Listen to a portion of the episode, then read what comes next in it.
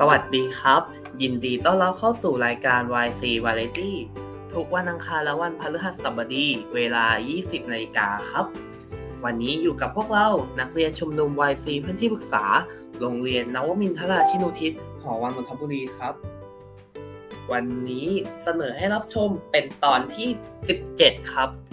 วันนี้พวกเรามีความภูมิใจในที่สุดเลย ที่จะนำเสนอซีรีส์ชีวิตมีสุข ที่หอวังนนท์ last EP หรือตอนสุดท้ายนั่นเองครับ วันนี้เราขอนำเสนอตอนความสุขจากโรงเรียน ถ้าพร้อมแล้ว เรียนเชิญรับฟังได้เลยครับ โรงเรียน เมื่อพูดถึงโรงเรียนหลาย ๆ คน ก็คงจะนึกถึงเพื่อนในกลุ่มสภาพแวดล้อมในโรงเรียน มุมโปรดประจำกลุ่ม หรือเหตุการณ์ต่าง ๆ ที่น่าจดจำใช่ไหมล่ะครับ โรงเรียนสำหรับเราคือแหล่งความสุขที่ยิ่งใหญ่ของเราเลยแหละครับ วันนี้เราจะมาเล่าความสุขและความประทับใจต่างๆ ที่ได้จากโรงเรียนของเรากันครับ ย้อนไปเมื่อตอนที่ยังไม่มีการระบาดของโรคโควิด -19 ตอนนั้นเราได้ไปโรงเรียนทุกวันเป็นปกติ ได้ไปเจอเพื่อนๆ ได้ทำกิจกรรมต่างๆ ร่วมกัน ได้นั่งเรียนในห้องเรียนที่บางทีก็แสนจะวุ่นวาย แต่มันก็แฝงไปด้วยความสุขและความสนุกสนานมากมาย เราเป็นคนที่มีเพื่อนน้อย และในกลุ่มประจำของเราก็มีกันอยู่แค่ 4 คนเอง ถึงจะเพื่อนน้อยแต่ความสุขที่ได้จากเพื่อนกลุ่มนี้ก็มีเกินร้อยเลยแหละค่ะ ทุกคนในกลุ่มมีนิสัยที่แตกต่างกันมาก ตอนที่เพิ่งรู้จักกันใหม่ ๆ นะทะเลาะกันบ่อยมาก จนเราแอบคิดว่าจะจะยังเป็นเพื่อนกันได้ต่อไหมนะ แต่มันก็ไม่ใช่การทะเลาะที่ใหญ่มากหรอกค่ะ แค่ต่างฝ่ายต่างน้อยใจกัน ไม่เข้าใจกันบ้างในบางเรื่อง แต่เราทุกคนก็พยายามปรับความเข้าใจกัน จนถึงทุกวันนี้ พวกเราสนิทกันมากพอสมควร ไปไหนไปกันตลอด มีปัญหาอะไรก็คอยอยู่ข้างๆกันเสมอ คอยให้คำปรึกษา และคอยเป็นกำลังใจให้กัน ไม่ว่าอะไรจะเกิดขึ้น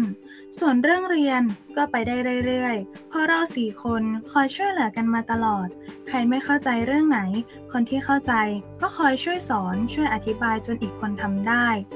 หรือเวลามีการบ้านแล้วใครที่เกียจทำจนจะเลยกำหนดส่ง เพื่อนๆในกลุ่มเนี่ยแหละ ก็จะคอยจี้และคอยช่วยเหลือ จนกว่าเราจะทำส่งได้สำเร็จ ลืมบอกไปเลยในกลุ่มของเรา ทุกคนถือว่าไม่ได้เรียนเก่งเท่าไหร่หรอก แต่พวกเราตั้งใจและขยัน ก็เลยพอจะรอดผ่านแต่ละวิชาไปได้อย่างฉิวเฉียดและแค่อยากจะอวดว่าเราโชคดีมากเลยแหละ ที่เจอเพื่อนแบบนี้